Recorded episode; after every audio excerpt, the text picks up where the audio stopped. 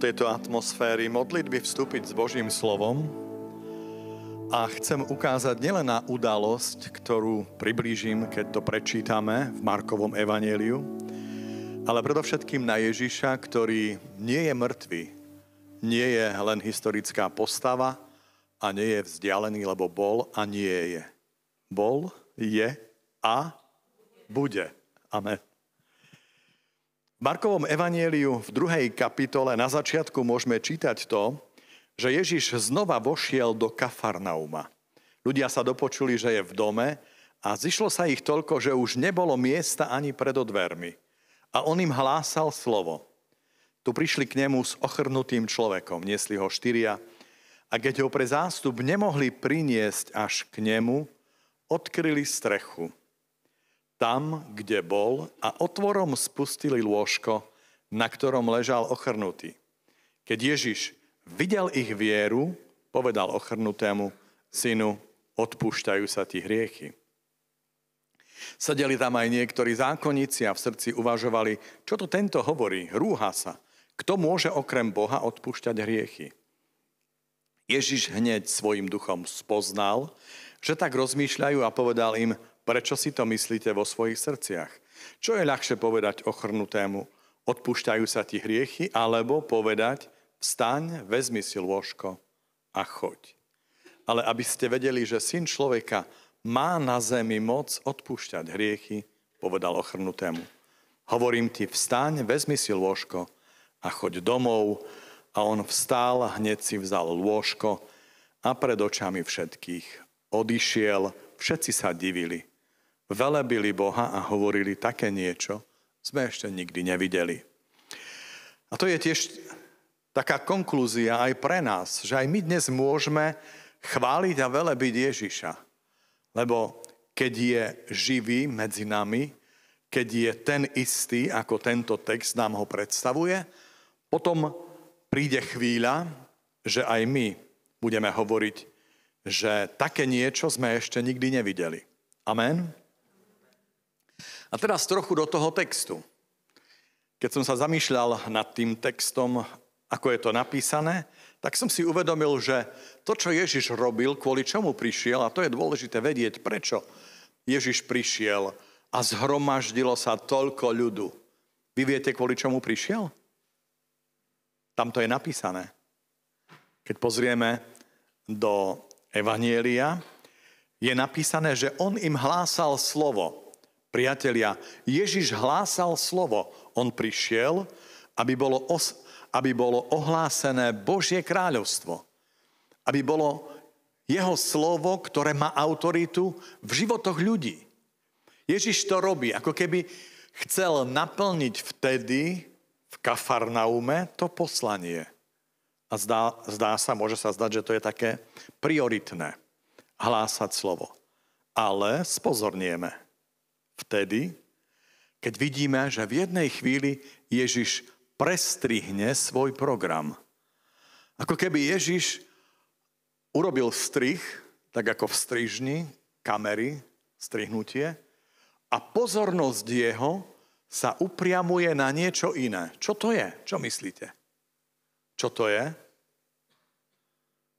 Je to človek. Je to ochrnutý človek.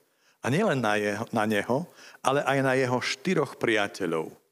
Ježiš všetko akoby zastaví a nám hovorí, že to, čo je prvšie, je človek. On prišiel zachrániť človeka. A navyše, ako taký bonus, ešte hovorí, že to, čo je prvšie a ešte prvšie, je uzdraviť dušu.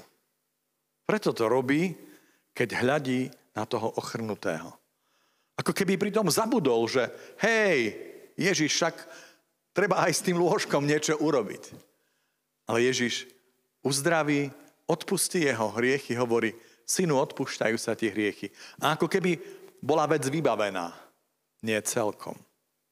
Čiže to také prvé, ktoré ako posolstvo vám nechávam, je o tom, že aj ty môžeš byť jedinečný pred Ježišom. Aj ty môžeš byť ten, ktoré, ktorý stojí pred ním a on akoby všetko nechal a venuje sa tebe a hľadí na teba a do teba. To je vlastne taký druhý bod, ktorý by som chcel odovzdať. Keď si predstavíme skupinu, sú tam zákonníci a predstavíme si Ježiša, všimol som si, že Ježiš vidí neviditeľné.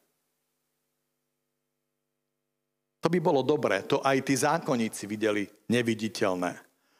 Alebo mali niečo vo vnútri, skryli to.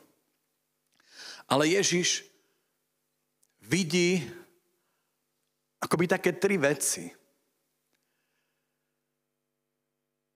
Vidí vieru tých štyroch. Je tam napísané. On videl vieru štyroch.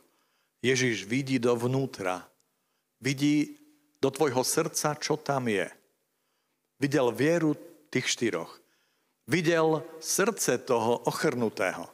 A preto mu hovorí, keď to videl, mal to pred sebou, synu, odpúšťajú sa ti hriechy. Nestačí to a ešte vidí že tí zákonníci pochybujú a obvinujú ho. Aj to vidí. Nikoho neodmietne. Nikoho neodsúdi. Naopak. Je ten, ktorý nám hovorí v tom druhom bode, som ten, ktorý vidím. Do tvojho vnútra som ten, ktorý bývam v tebe ako v dome. A k tebe hovorím. Som v tvojom srdci a poznám všetko, nemaj predo mnou strach. A to, čo ešte by som chcel pridať ako tretí bod z tohto textu, je, že je, on je naozaj lekár, ktorý lieči, tak poviem v úvodzovkách, celého človeka.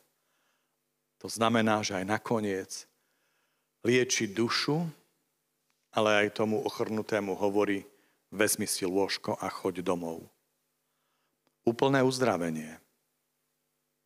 Aj dnes je taký, ktorý vidí tvoje vnútro a je pripravený uzdraviť. Je ten, ktorý nás povzbudzuje, aby sme aj my niesli ako tí štyria svojho priateľa. Niekto tu nie je, niekto by mal byť, mohol byť v tvojom dome, ale nie je, nie je prítomný. A možno ani nebude. Lebo je paralizovaný. Niečo sa mu stalo. Možno, že má zlé skúsenosti. Ale ty ho môžeš vziať na tom lôžku svojej viery a položiť ho Ježišovi k nohám. Hovoríme tomu prihovorná modlitba. Modlitba, keď sa modlíme, keď prosíme, hovoríme Ježišovi, aha, môj priateľ, aha, niekto blízky, aha, ja, ja ti ho predstavujem, lebo ja verím, že ty teraz zasahuješ tak Ježiš chváli priateľstvo, Ježiš chváli našu modlitbu aj v tento večer, keď sme pripravení k jeho nohám položiť tých, čo sú ochrnutí, chorí, ktorí ho jednoducho potrebujú. Amen.